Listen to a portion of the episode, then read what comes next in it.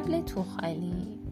روباه توی بیشه بی هدف پرسه می‌زد. از بخت بدش هیچ شکاری در اون دور بر نبود. باد میوزید و علف های زرد و به چپ و راست خم می‌کرد. منظری زیبایی بود. اما این زیبایی برای روباه که گرسنه بود هیچ ارزشی نداشت. اون به تنها چیزی که فکر می‌کرد یه شکار چاق و چله بود تا دلی از اعضا در بیاره در حاشیه جاده خاکی به راه افتاد. تپهای در برابر نگاهش ظاهر شد.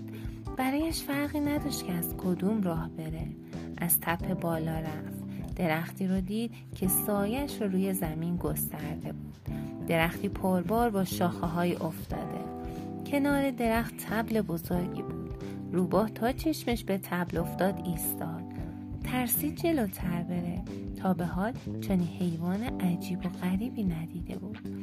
حوض کرد با اون دست و پنجه نرم کنه.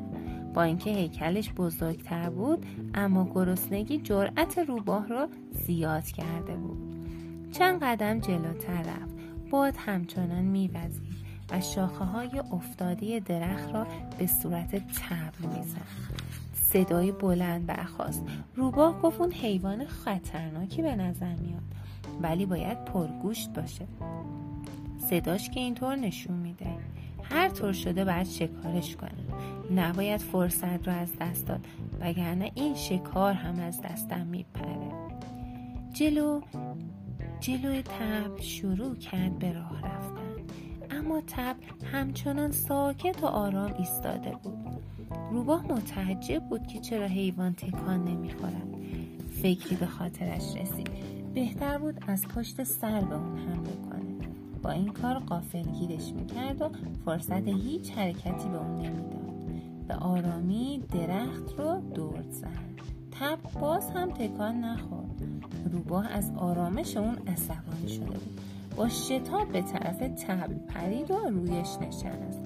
تبل با صدایی مهی پاره شد و بر زمین افتاد. روباه باورش نمی‌شد به این سادگی او رو کشته باشه. به سرعت از روی تبل پایین اومد تا گوشت چرب اونو بخوره. اما هرچه نگاه کرد از گوشت خبری نبود. به این طرف و آن طرف تب نگاه کرد. هیچ اثری از گوشت نبود. نمی‌تونست بفهمه این دیگه چه حیوانیه. به اون بزرگی و با اون صدای مهیب یک ذره هم گوشت نداشت.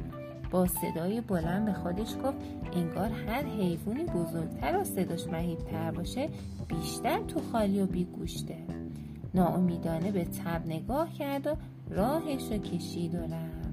باد همچنان میوزید و شاخه های درخت به تب می‌خورد.